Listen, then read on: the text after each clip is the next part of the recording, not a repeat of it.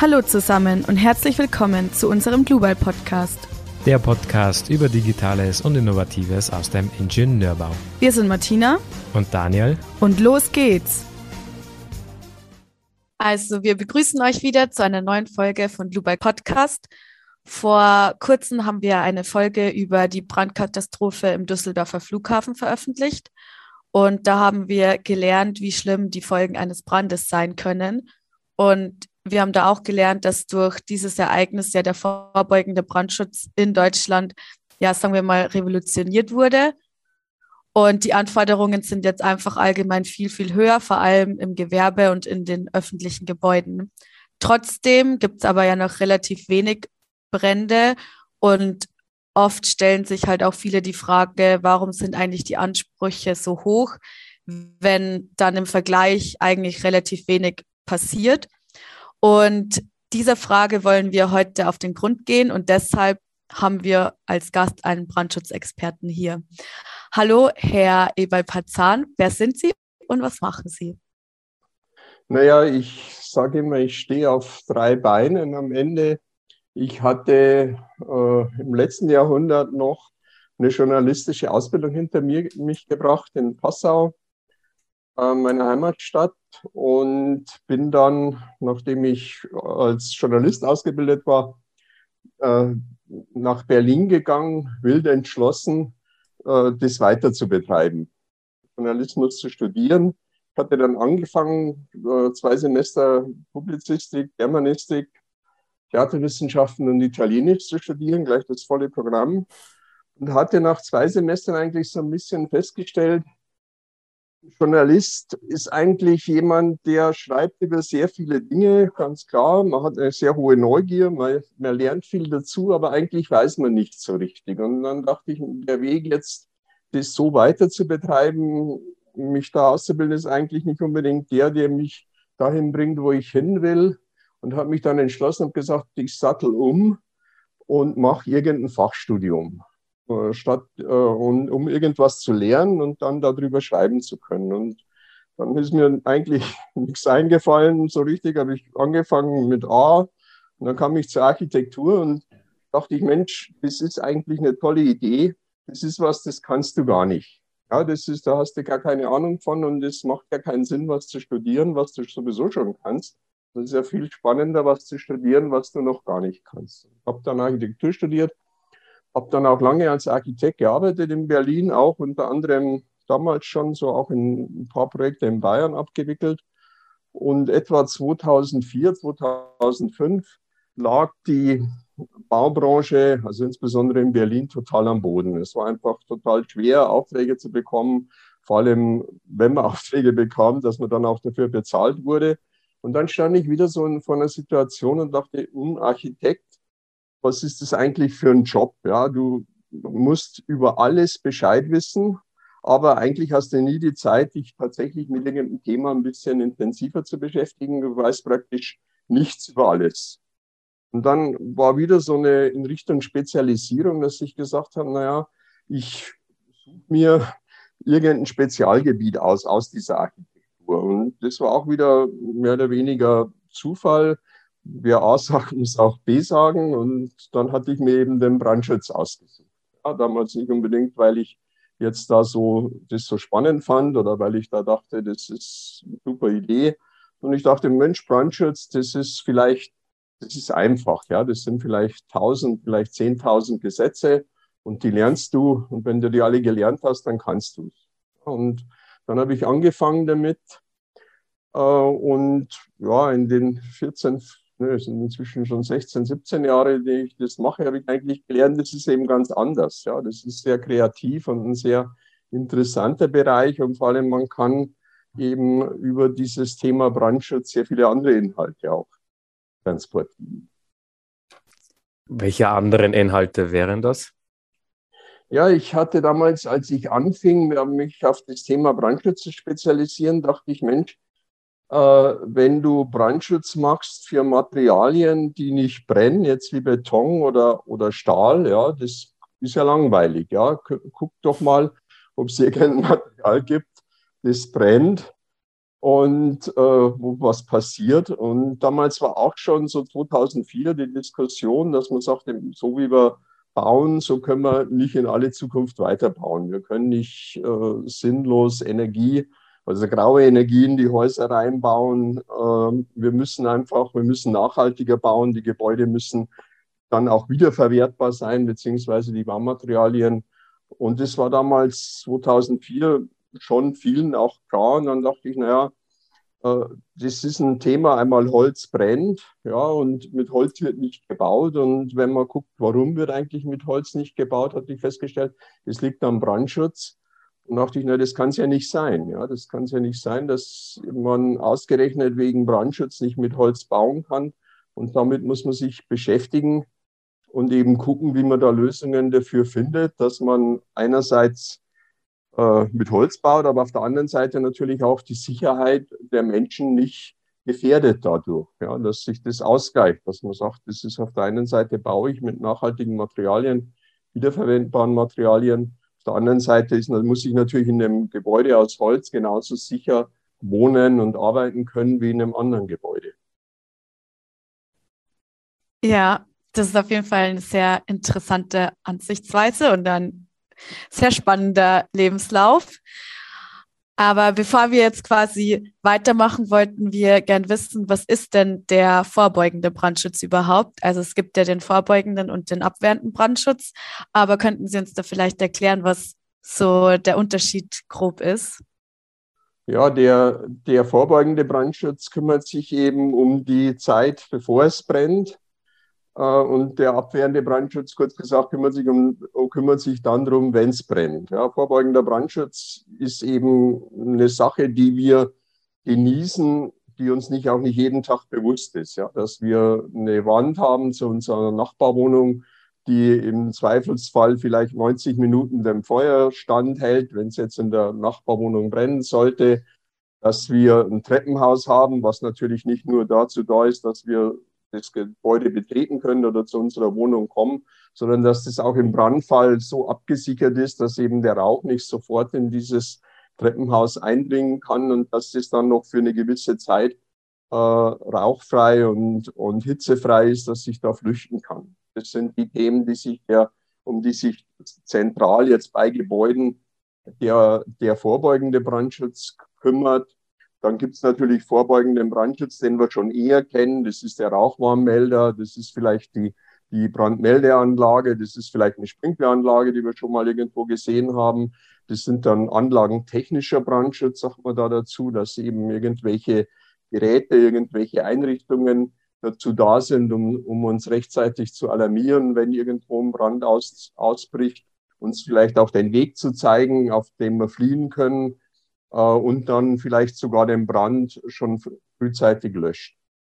Der dritte Bereich des, des vorbeugenden Brandschutzes ist natürlich der organisatorische Brandschutz, dass man eben dieses ganze Zusammenspiel der verschiedenen Elemente, dass die organisiert werden, dass es Brandschutzbeauftragte gibt, die sich darum kümmern, in jetzt nicht in, in einem Wohngebäude, aber in, in Bürogebäuden oder in, in sogenannten Sonderbauten, also Krankenhäuser, Schulen, äh, Versammlungsstätten und so weiter, dass sich die eben, dass diese, dass, dass die Kennzeichnung immer funktioniert, dass die Leute auch ausgebildet werden, dass die Leute Übungen machen einmal im, im Jahr. Bei Schulen macht man das sehr viel, dass eben dieser, dieser Fall, dass es brennt, der glücklicherweise sehr selten eintritt, dass der eben dann, wenn er eintritt, eben die Leute auch wissen in etwa, was sie zu tun haben, beziehungsweise jemand da ist, der ihnen das dann erklären kann.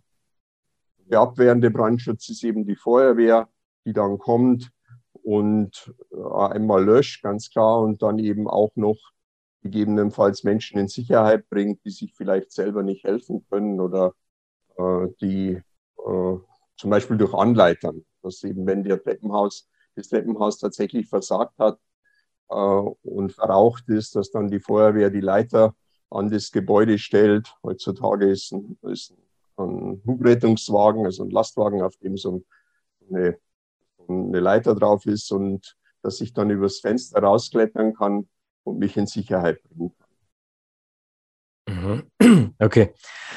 Vielen lieben Dank. Ich hätte jetzt noch eine Frage. Ich habe damals im Brandschutzstudium ja auch ein bisschen Brandschutz gelernt, damals im Bauingenieurwesen. Und wir haben damals mit der bayerischen Bauordnung relativ viel zu tun gehabt. Und jetzt, soweit ich weiß, hat ja jedes Bundesland so seine eigenen Regelwerke. Wie ist denn der Brand, Brandschutz gesetzlich geregelt? Ja, die Bauordnung ist natürlich das oberste Gesetz. Äh, erstmal muss man dazu sagen, Baurecht ist Landesrecht. Äh, die, die Länder haben über die Kulturhoheit, die sogenannte Kulturhoheit der Länder, umfasst auch das, das Bauen. Das heißt, es gibt über den Bauordnungen des jeweiligen Bundeslandes, jetzt zum Beispiel die bayerische Bauordnung, gibt es eben kein Bundesgesetz, was höher steht. Und das heißt, jedes Bundesland hat erstmal die Möglichkeit, seine Brandschutzvorschriften äh, selber zu bestimmen. Ja, und diese Bauordnungen kann man sagen, generell auch Verordnungen, die auf der Bauordnung aufbauen, beschäftigen sich bis zu 80 Prozent mit dem Thema Brandschutz. Also das ist immer noch dieses Hauptthema, das sich in den, in den Bauordnungen äh, wiederfindet. Und äh, ab, abgeleitet von diesen Bauordnungen, länderspezifisch, gibt es dann eben einzelne Verordnungen. Zum Beispiel gibt es Verordnungen für die sogenannten Sonderbauten, die ich vorher schon angesprochen Ja, es gibt eine Versammlungsstättenverordnung, die sich jetzt mit, einem, mit den speziellen Gefahren von Kinos, Theatern, äh, Ausstellungshallen und so weiter beschäftigt. Und die Bauordnung beschreibt eigentlich das normale Gebäude, ein normales Wohnhaus, ein normales Bürogebäude. Das, das findet sich alles in der Bauordnung wieder. Äh, und das sind eben hauptsächlich geregelt die Anforderungen einmal an die Baustoffe. Da sind wir schon wieder bei dem Thema Holz zum Beispiel. Ja, Baustoffe sind eben Beton, Stahl, Holz. Und da wird dann eben festgelegt, was diese Baustoffe für Anforderungen erfüllen dürfen. Zum Beispiel die dürfen nicht brennen. Da ist Holz natürlich schlecht. Ja, dann fällt Holz sofort raus, wenn in der Bauordnung drin steht, nicht brennbar. Ein Baustoff, es dürfen nur nicht brennbare Baustoffe verwendet werden. Das andere sind die Bauteile, also Decken, Wände, Dach, äh, mit denen sich die, die, für die die Bauordnung dann auch Anforderungen festlegt. Äh, je nach, je nach Gefährlichkeit des Gebäudes könnte man sagen. Gebäude sind heutzutage in verschiedene Gebäudeklassen eingestuft, von eins bis fünf. Also eins sind ein Familienhaus, bis fünf, das ist eben das typische Berliner Mietshaus, so in etwa. Das heißt, je, je größer, je höher ein Gebäude ist und je größer dann auch äh, die sogenannten Nutzungseinheiten, also Wohnungen oder, oder Büro, Einheiten in diesem Gebäude sind, umso höher wird dann auch die Gebäudeklasse und umso höher werden dann auch die entsprechenden Anforderungen. Wenn ich als Planungsbüro jetzt gerade für den Brandschutz tätig bin und national in Deutschland jetzt in mehreren Bundesländern Projekte abzuwickeln habe, ich stelle mir das ein bisschen ja, manchmal umständlich vor, wenn ich mich in jedes Mal, wenn ich ein Projekt in Baden-Württemberg habe, dann in Sachsen, dann wieder in Bayern, mich jedes Mal in eine neue Bauordnung einarbeiten muss. Ist es so wirklich gewollt? Ist das effektiv oder hat das seine Begründung?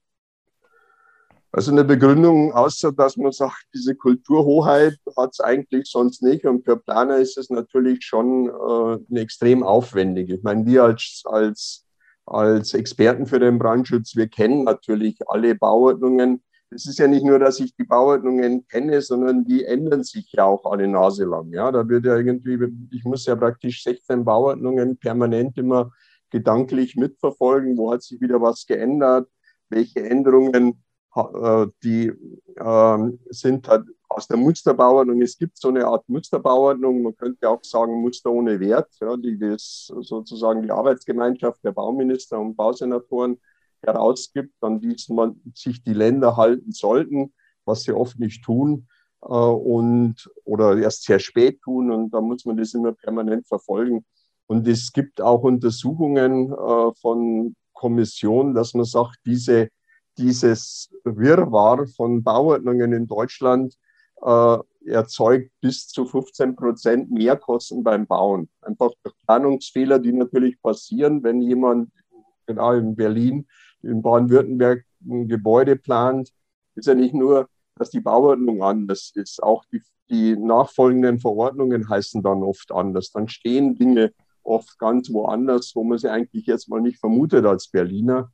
Äh, und dadurch äh, entstehen eben Fehlplanungen. Dadurch müssen auch Dinge verändert werden. Wir arbeiten viel für, für Unternehmen, jetzt vor allem aus dem Bereich äh, äh, Hotelimmobilien, äh, Seniorenpflegeimmobilien, die deutschlandweit arbeiten und die natürlich gar kein Verständnis dafür haben, dass sie einmal in, in einem Bundesland sehr hohe Anforderungen haben, in einem anderen Bundesland wesentlich geringere Anforderungen, weil man natürlich sagen kann, es brennt überall gleich. Und ich meine, und jeder hat ja auch in Deutschland das gleiche Recht auf den gleichen Schutz. Ja, es soll ja nicht der Saarländer als Beta-Tester für alle anderen verwendet werden, um erstmal irgendwelche Änderungen ausprobiert und dann sagt man, naja gut, die Saarländer haben es überlebt, dann kann es auch für die anderen nicht so schlimm sein. Und, und das ist ein Zustand, der natürlich einfach nicht tragbar ist, der sich schwer ändern lässt, weil die,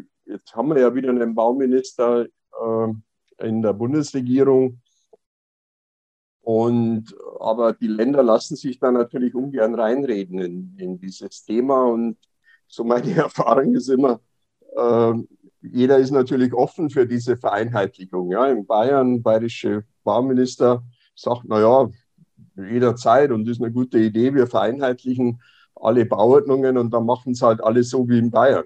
Ja. mögen dann natürlich die Nordrhein-Westfalen wieder nicht. Die sagen, na ja, wir haben auch noch ein Wörtchen mitzureden. Und lustige Geschichte ist ja, in Bayern ist das Rettungsfenster, ich hatte ja dieses mit der Anleitung, hatte ich geschildert, dazu brauche ich ein Fenster. Äh, das ist, diese Vorschriften für dieses Fenster sind in Bayern wesentlich, also das, das Fenster ist wesentlich kleiner als in den anderen Bundesländern. Und was ich sage, sind die Bayern alle so schlank, dass die durch ein schmales Fenster durchkommen, während die anderen alle ein größeres Fenster brauchen. Also da sieht man, dass das absolut absurd ist. Und das ist eine Situation, die gibt es jetzt schon seit mindestens 50 Jahren und die Bayern sind nicht bereit, das mal zu ändern und zu sagen, naja, warum machen wir nicht das gleiche Fenstergröße wie alle anderen Bundesländer auch? Ja, aber wie viele Brandtote gibt es denn eigentlich noch?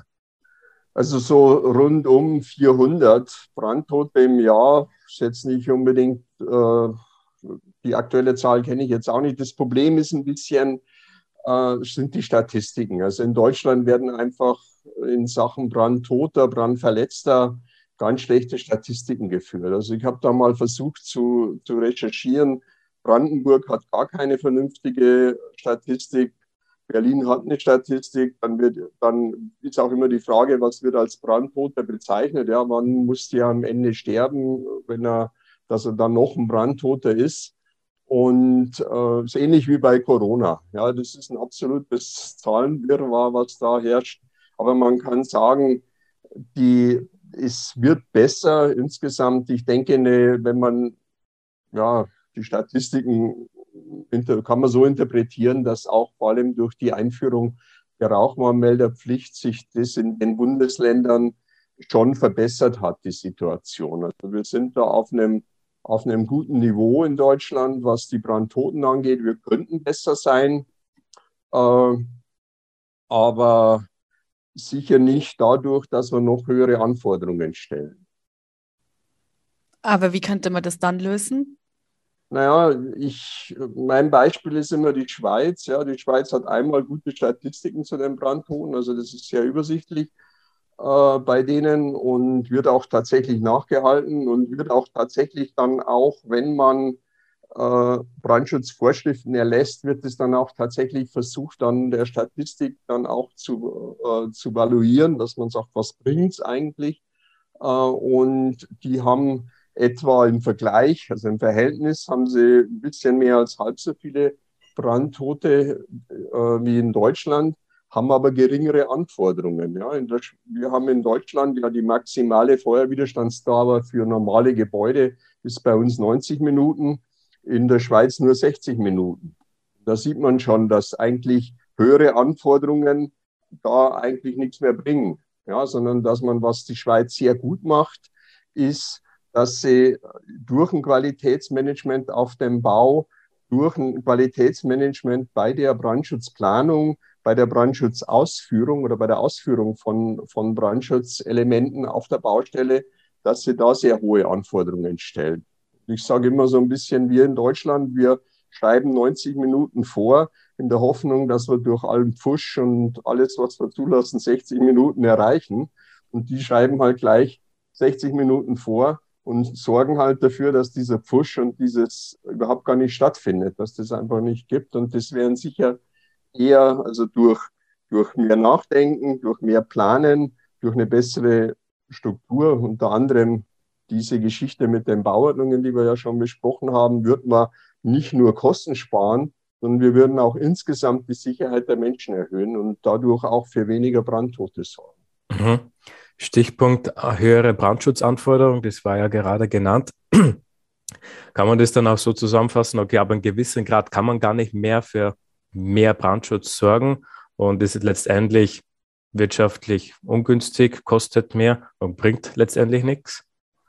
Kann man so sagen, weil ich meine, die, es ist ja bei Sicherheit grundsätzlich. Ich muss ja immer bei Sicherheit das schwächste Glied gucken. Ja, es bringt ja nichts, wenn ich an der Stelle, wo sowieso die Sicherheit schon sehr hoch ist, wenn ich da noch was drauf packe, weil das ist ja immer, wenn ich, wenn ich eine Tür habe, äh, wo jemand einbricht, ja, da muss ich gucken, dass ich die Tür verbessere. Ja, immer den schwächsten Punkt gucken und dass man eben die in den einzelnen Bereichen, die ich vorher ja geschildert habe, äh, baulicher, anlagentechnischer, organisatorischer Brandschutz, dass das alles ausgeglichen ist, dass ich nicht irgendwo, wir haben, wir haben in Deutschland immer noch ein, ein System, wo wir sehr viel in den baulichen Brandschutz äh, investieren. Zum Beispiel mit diesem Feuerwiderstand 90 Minuten, was uns natürlich sehr viel Geld kostet, was aber eigentlich, äh, wenn man sich vorstellt, wenn ich ein, ein Gebäude habe, in dem eine Stunde 60 Minuten Vollbrand ist, ja, was soll da in diesen anderen 30 Minuten noch groß besser gemacht werden können? Ja, da ist noch eine Stunde, das ist eine sehr lange Zeit. Da, wenn da nicht, wenn da alles schief gegangen ist in dieser Stunde, dann wird es in der nächsten halben Stunde auch alles schief gehen. Ja, und wenn man, und wenn man es eben geschafft hat, und das, wir haben gut ausgebildete Feuerwehren, wir haben äh, eine gute Infrastruktur für das Löschen in, in den Städten, in den Gemeinden, sodass die Feuerwehr eigentlich nach einer halben Stunde einen Brand im Griff hat. Und Menschen, wir haben auch gute Rettungswege. Äh, da sollte man keine Abstriche machen bei den Rettungswegen. Klar gibt es da auch Verbesserungsbedarf, aber, aber dass man eigentlich davon ausgehen kann, dass nach einer Viertelstunde alle das Gebäude verlassen haben. Also ist der Brandschutz zu streng in Deutschland? Der Brandschutz ist unausgewogen in Deutschland. Also ich will nicht unbedingt sagen, dass er zu streng ist, sondern es ist einfach zu unausgewogen. Ja, ich vergleiche es ihm auch, auch äh, gut, das ist, sind moderne Tendenzen, das konnten die vielleicht, äh, oder das ist früher nicht so eingepflegt worden, dass man halt heute auch viel mehr tun. Rauchwarnmelder ist ja schon so, ein, so, ein, so eine Maßnahme jetzt auf, kleinem, auf kleiner Basis, dass man viel mehr tun sollte in Sachen Brände frühzeitig verhindern, äh, dass man mehr tun sollte in Brände frühzeitig erkennen, die Menschen warnen in dem Bereich, ja, und dass man eben aus diesem, aus diesem sehr aufwendigen baulichen Brandschutz, dass man da eben mit den Anforderungen runtergeht. Dass eben wirklich die Gebäude einmal wirtschaftlicher gebaut werden können, dass sie schneller gebaut werden können, dass auch die, die die Fehlerhäufigkeit und die Fehleranfälligkeit von, von Gebäuden nicht so hoch ist.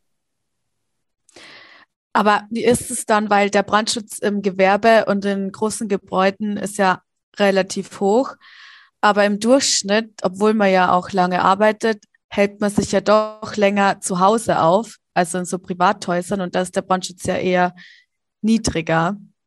Also wie kann man das ja, da, dann vertreten?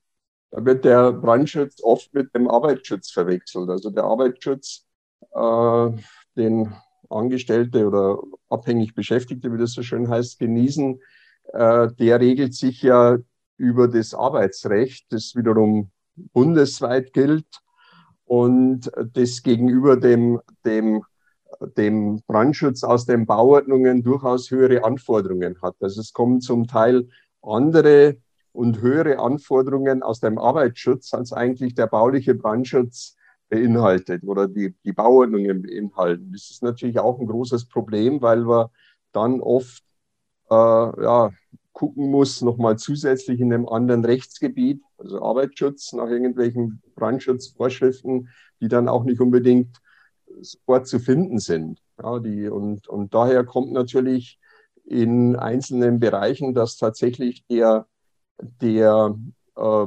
Brandschutz an den Stellen, wo Arbeitskräfte beschäftigt sind, höher, höher sein kann. Also in der Regel ist, äh, bestimmt sich das ja auch erstmal alles nach der Bauordnung. Klar, Gebäude, die ein höheres Risiko haben, äh, haben dann natürlich auch einmal eine höhere Gebäudeklasse beziehungsweise Sonderbauten, sei es jetzt eben, was ich schon geschildert hatte, Kinos, Theater, Einkaufszentren, die haben natürlich einen hohen Brandschutz, weil sie auch eine sehr hohe Gefährdung haben. Das sind sehr viele Menschen, sehr lange Wege, vielleicht auch Rettungswege und äh, sind auch sehr umfangreiche Gebäude, wo sich auch mit sehr großen Flächen, wo sich Brände sehr schnell oder Rauch vor allem sehr schnell und sehr, sehr weit ausbreiten kann. Da braucht man natürlich auch dann höhere Anforderungen als jetzt für ein Wohnhaus. Wobei Wohnen eigentlich ja, ist es richtig. Ich meine, die meisten Brandtoten kommen nachts um, ja, und, und zu Hause. Das ist schon richtig. Also, ist äh, jetzt im Verhältnis. Das Allergefährlichste was man in Sachen Brandschutz in Deutschland tun kann, ist in Berlin wohnen. Ja, das sind so die, die, wo die bei den, bei den äh, Wohnhäusern in Berlin, die haben so die schlechteste, ziemlich die schlechteste Statistik. Mhm. Auf der anderen Seite, Schulen sind sehr sicher. Also in Statistik, zumindest die Statistiken, die ich kenne, ist in Schulen bisher noch niemand durch einen Brand zu Tode gekommen. Warum ist das in Berlin so? Hat man da irgendwelche ja, das hängt, weiß nicht, womit das im Endeffekt zusammenhängt. Das kann natürlich auch ein statistischer Ausreißer sein. Das ist das eine. Ich meine, die Gebäude sind natürlich, äh, sind natürlich alte Gebäude, Bestandsgebäude, äh, wo es natürlich viele Mängel auch gibt, in, in denen äh, vor allem jetzt auch historisch bedingt äh, erleben wir immer wieder, wenn man so eine Gebäude begehen, äh, vor allem ein Problem sind Kellertüren, ja, die dann aus dem letzten Jahrhundert noch sind oder aus dem vorletzten und die einfach modernen Anforderungen nicht standhalten. Und wenn dann im Keller ein Brand ausbricht, tatsächlich das komplette Treppenhaus verraucht ist äh, und, äh, und dann ist natürlich auch der, ich denke, es hängt natürlich auch mit dem Alter der Menschen zusammen. Also so die, die, man sieht auch da, wenn man näher in die Statistiken reingeht, dass natürlich tendenziell äh, von Bränden dann ältere Menschen auch betroffen sind. Auch in normalen Wohnhäusern. Okay, wir haben ja gerade gehört, in jedem Bundesland gibt es andere Anforderungen hinsichtlich des Brandschutzes, auch länderübergreifend. Sprich, Deutschland und Schweiz haben ja auch unterschiedliche Anforderungen an den Brandschutz. Wie verhält sich denn unser Brandschutz gegenüber den anderen Ländern? Sieht man, dass die Anforderungen bei uns, die ja doch relativ hoch sind, sich irgendwie positiv auswirken? Ich würde sagen, von den Anforderungen rangieren wir im Mittelfeld. Äh, andere Länder, also auch europäische Länder, haben durchaus andere Anforderungen, lassen sich manchmal auch schwer äh, vergleichen, so die Anforderungen. Dieses Thema mit den Gebäudeklassen, das sieht natürlich jedes, jedes Land auch anders. Sonderbauten werden jetzt vor allem bei Hochhäusern, also die Grenze, wo ein Hochhaus dann tatsächlich als Hochhaus bezeichnet wird, sind in den einzelnen Ländern verschieden. Was ich generell sagen könnte, aus, aus meinem Bauchgefühl raus, je höher die Anforderungen sind in den einzelnen Ländern, umso schlechter ist die, ist die Umsetzung. Ja, das ist, bedingt sich sozusagen negativ. Man, so wie ich es vorher schon geschildert habe in Deutschland, man eben sagt, wir machen sehr hohe Anforderungen oder mittlere Anforderungen, um eben zumindest ein mittleres äh, Schutzniveau zu erreichen.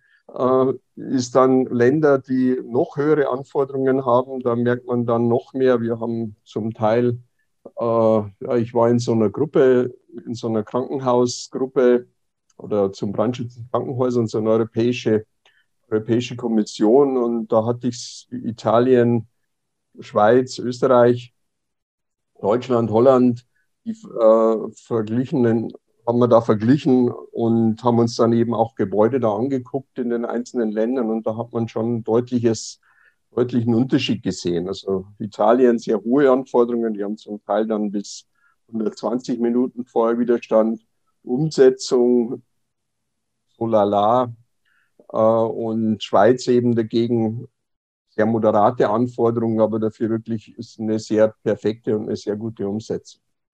Ich denke, da ist auch am Ende wäre so ein bisschen, da wäre Handlungsbedarf. Mhm. Mhm. Es gibt ja so den sogenannten Brandschutzmythos, wenn mit Holz gebaut wird, weil wir kennen es ja, wenn wir ein Lagerfeuer machen oder zu Hause einen Ofen einschüren, dann brennt ja Holz. Aber mit Holz wird ja auch gebaut. Doch Holz ist ja eigentlich hinsichtlich des Brandschutzes ähm, re relativ gut. Woran liegt das? Ja, das, ist so, das sind viele Vorurteile, die da dem Holz entgegengebracht werden in Sachen Brandschutz. Ich meine, das eine, was sicher noch in den Köpfen rumspukt, ist, sind die Stadtbrände aus dem Mittelalter. Ja, die kann sich jeder so vorstellen, wo eben ganze Städte damals abgebrannt sind. So ziemlich könnte man fast sagen, einmal alle 100 Jahre. Und dann im, auch im Zweiten Weltkrieg, wo wir eben auch diese, durch diese extremen Bombardements erlebt haben, wie dann vor allem Holz stark brennen kann, also auch Holzbauteile, Dächer vor allem äh, an, an den dafür sorgen, dass eben wirklich Gebäude sehr intensiv und vor allem auch größere Einheiten in, äh, in Brand gesteckt werden können. Aber das Geheimnis, wie man mit Holzbrandschutz umgehen muss, ist, äh, Holz, die, die Holz brennt sehr berechenbar. Ja, das ist genau dieses Beispiel, wenn ich jetzt dies, das Lagerfeuer habe und ich werfe da ein ganz großes Stück Holz rein, dann brennt es erstmal gar nicht. Ja, sondern ich brauche immer Holz, um zu brennen, braucht es zum einen immer so ein sogenanntes Stützfeuer. Ja, das war natürlich klar in, im Zweiten Weltkrieg die Napalmbombe, die dann immer wieder sozusagen dafür gesorgt hat, dass sich dann das Holz eben, dass das weiter brennt, sich weiter entzündet, die Temperaturen höher werden.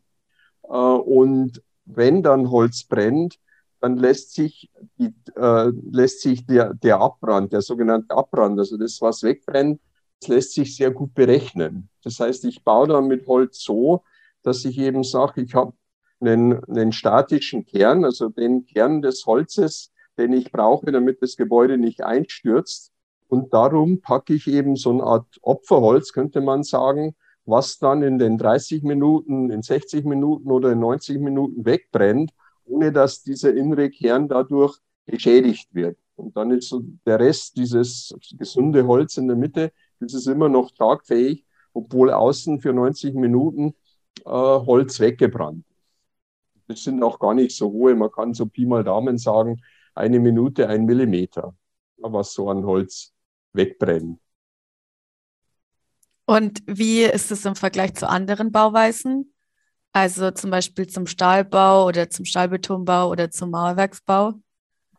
Naja, das, diese, die, diese Baustoffe haben natürlich diesen, dieses, diese Berechenbarkeit nicht. Ja, ich sage immer, das, die, das sind dumme Baustoffe. Ja, und, und Beton ist so ein Baustoff, der hat einen sehr hohen Feuerwiderstand, ja, wie so einen breiten Rücken, den er einfach so hinhält. Und wenn das Feuer kommt und dann irgendwann wird es dann so stark, dann bricht er einfach zusammen. Ja, bei sehr hohen Temperaturen, äh, bei längeren Branddauern fängt dann Beton sehr unkontrolliert an, auseinanderzubrechen, ja, aufzuscheren und so. Das lässt sich eben schwer berechnen, diese Situation. Stahl ist so ein, so ein Bauteil, das sagt, wenn Brand, dann tschüss. Ja, das ist ja, wird ja dann weich relativ schnell, Stahl, wenn es nicht geschützt ist und verabschiedet sich dann gleich und sagt, okay, mit Feuer, da habe ich erstmal nichts zu tun. Ja, das ist nicht mein Ding. Ich nehme wieder meine ursprüngliche Form an und verforme mich zu so einem Art Kunstwerk. Und äh, ja, und Holz ist eben intelligenter Baustoff, der sich eben selber hilft sozusagen. Der sagt, okay, Feuer, komm mal, ich, man kann das berechnen. Ja, ich kann genau sagen, wie lange ich da, äh, wie lange ich dir standhalten kann. Mhm. Von diesem Thema Brandschutz jetzt zum Thema, was auch ein bisschen unseren Podcast, also Digitales und Innovatives, ein bisschen thematisiert. Und zwar würden wir jetzt gern äh, von Ihnen wissen, ja, wie die Zukunft im Bauwesen, vielleicht auch im Bereich Brandschutz oder im Holzbau aussieht.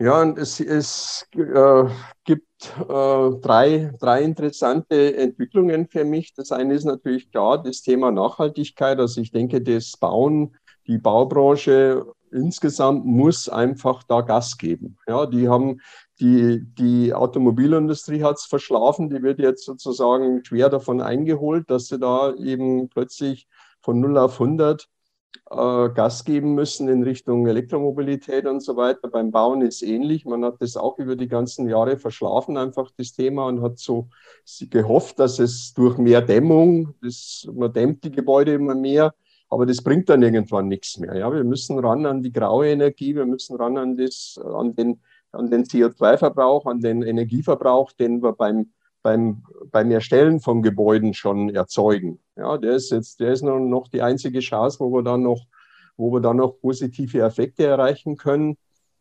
Äh, das zweite, was ich auch eine sehr interessante Entwicklung finde, ist die Technik. Es gibt inzwischen eben wirklich äh, sehr innovative Köpfe, die versuchen, durch intelligente äh, KI, künstliche Intelligenz, frühe Branderkennung und Brandlöschung zu entwickeln. Mhm. Ja, es, äh, äh, Guardian Technologies äh, heißen die, zwei, zwei wirklich findige Köpfe, die wollen so eine Art den, den Rauchwarnmelder mit so einem kleinen Löschsystem kombinieren. Ja, dass ich wirklich in dem Moment, da ist eine Kamera drin und die Kamera kann eben durch künstliche Intelligenz unterscheidet, unterscheiden, ob irgendwo eine Kerze brennt oder ob tatsächlich irgendwas anfängt zu brennen und sich zu einem großen Brand entwickeln kann. Und immer wenn ich zu diesem Zeitpunkt, wo ein Brand beginnt,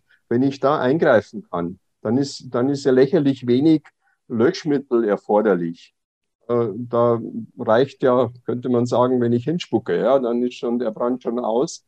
Äh, der Brand wird einem erst dann gefährlich, wenn er sich ausbreitet, wenn, wenn hohe Temperaturen sind. Und wenn ich wirklich dafür sorge, dass ich frühzeitig den Brand erkenne, lösche, auf der einen Seite, dann habe ich sehr viel gewonnen. Dann kann ich eben auch weniger Anforderungen an die Gebäude stellen. Ja, wir, wir machen ja, wir machen ja Gebäude, rüsten die aus, dass der Brand eingeschränkt wird, nachdem er sich über eine Wohnung von vielleicht 150 Quadratmeter schon ausgebreitet hat. Ja, ich, ich vergleiche es immer damit, dass ich sage, das wäre so, wie wenn wir unsere Autos wie Panzer bauen würden und würden die Ampeln abschaffen. Ja, dann fährt einfach jeder mit seinem Panzer in die Kreuzung rein und guckt, was passiert. Ja, so bauen wir noch unsere Häuser. Und da müssen wir einfach gucken, dass wir da äh, neue Technologien wirklich, dass wir denen eine Chance geben. Das ist leider auch durch diese 16 verschiedenen Bundesländer, die, gleich, die gemeinsam dieses Deutsche Institut für Bautechnik betreiben, ist da natürlich auch ein extreme Innovationshemmnisse im Bauen drin. Ja, weil die müssen sich erstmal wieder alle einig werden und so weiter, bevor man sowas machen kann. Und die dritte, die dritte Geschichte, die eben auch, äh, da sind vor allem die Behörden gefragt, also Bürokratieabbau. Wir einfach äh, im, in dem Bereich der Baugesetze, der Bauvorschriften wäre eigentlich wirklich an der, längst an der Zeit, dass man da diesen Weg, den man äh, vor ja, damals eingeschlagen hat. Ich äh, vor dem Brand in, in Düsseldorf, damals hatte man ja angefangen, also in den 90er Jahren, erinnere ich mich noch, wo man so gesagt hat, Verschlankung des Staates. Äh, und dann hat man da auch eine Folge damals von dem Brand äh, wieder, wieder in die Gegen, gegenteilig reagiert und hat immer mehr Vorschriften entwickelt. Aber ich denke, der Weg ist weniger Bürokratie und mehr Vertrauen in Ingenieure, mehr Vertrauen in Architekten, eine bessere Ausbildung von, von Architekten und Ingenieuren und eine bessere Prüfung ihrer, ihrer Ergebnisse, aber auch wieder nicht von Behörden, sondern auch wieder von Fachleuten. Ja, wir haben im Brandschutz in, in, in Berlin, in in, nicht in allen leider, aber in, in der Hälfte in etwa der Bundesländer haben wir so ein Prinzip. Man sagt dazu das Vier-Augen-Prinzip, dass ich eben mit meinen zwei Augen entwickle ich ein Brandschutzkonzept und jemand, ein sogenannter Prüfingenieur für Brandschutz, die anderen beiden Augen, die prüfen das dann. Und wir sind eben wirklich zwei Fachleute, die sich auch kommunizieren können miteinander, die dann auch auf einem gemeinsamen fachlichen Level sind. Das erlebe ich bei Bauaufsichten natürlich nicht. Ja, bei Bauaufsichten, die können ja gar nicht, die Mitarbeiter von Bauaufsichtsämtern können sich ja gar nicht so weiterbilden oder können sich auch nicht so intensiv mit dem Thema Brandschutz nur beschäftigen, wie wir das können.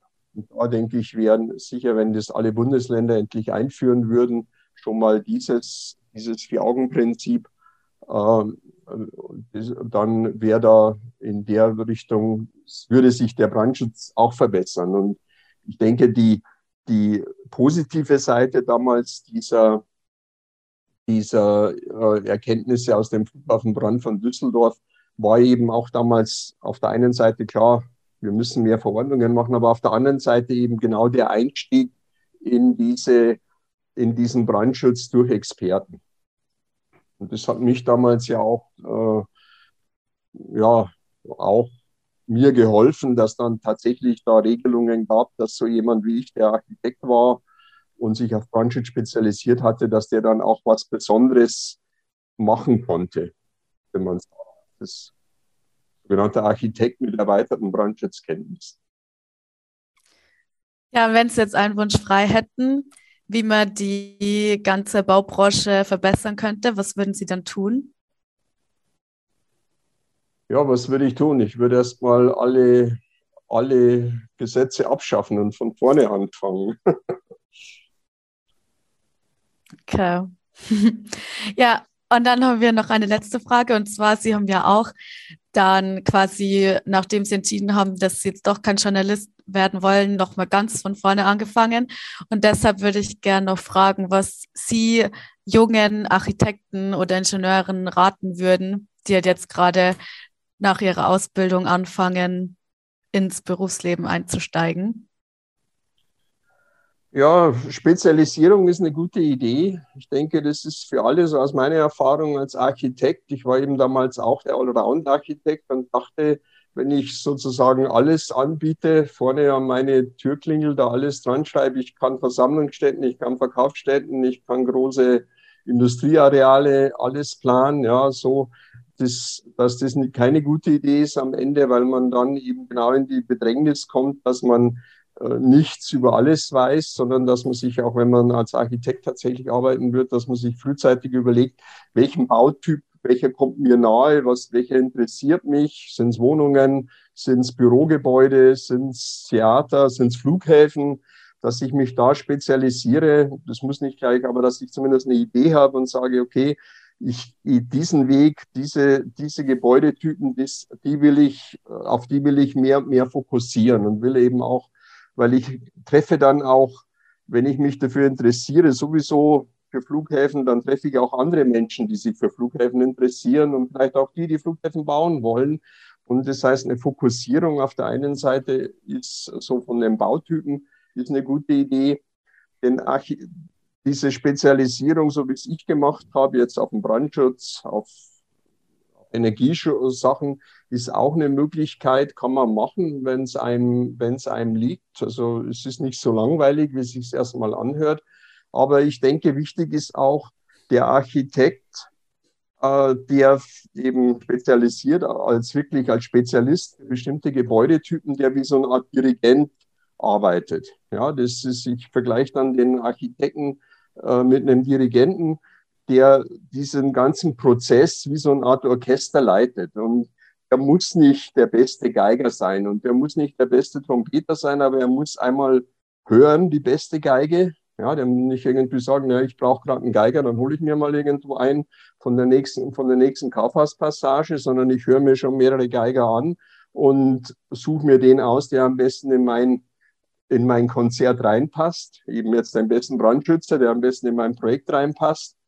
Und ich weiß auch, was er, was, was er leisten kann. Ja, ich fordere ihn auch heraus. Das ist auch immer äh, für uns äh, Spezialisten dann auch schon auch wichtig, dass wir jemanden haben, der uns sozusagen herausfordert und sagt, ihr könnt noch besser sein und ihr äh, das, und, und vor allem, was wichtig ist, ich gebe ihm die Einsätze.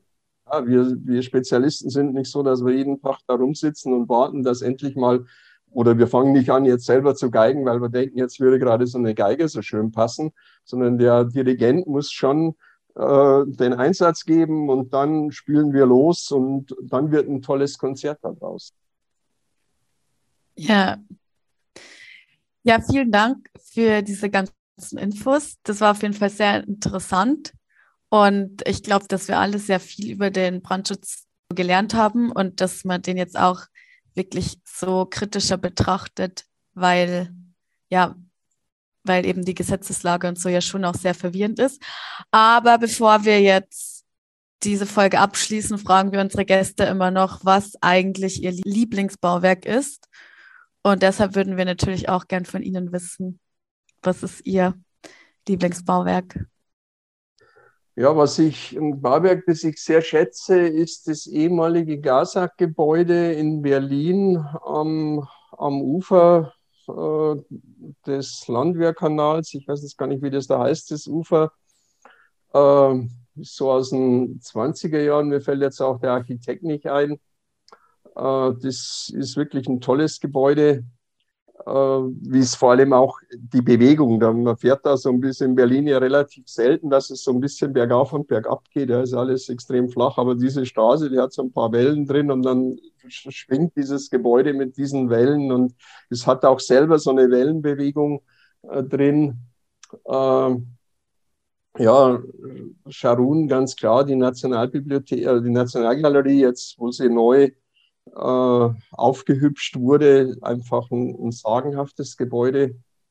Äh, moderne Architektur, klar, ich meine, äh, ich merke schon, dass äh, durch den Holzbau, dass wir einfach insgesamt mit spannenderen Gebäuden und mit spannenden Architekten auch zu tun haben. Also die Gebäude, die wir betreut haben äh, in Sachen Brandschutz, Holzbauten. Einmal in Berlin das sogenannte Walden 48 in der Landsberger Allee.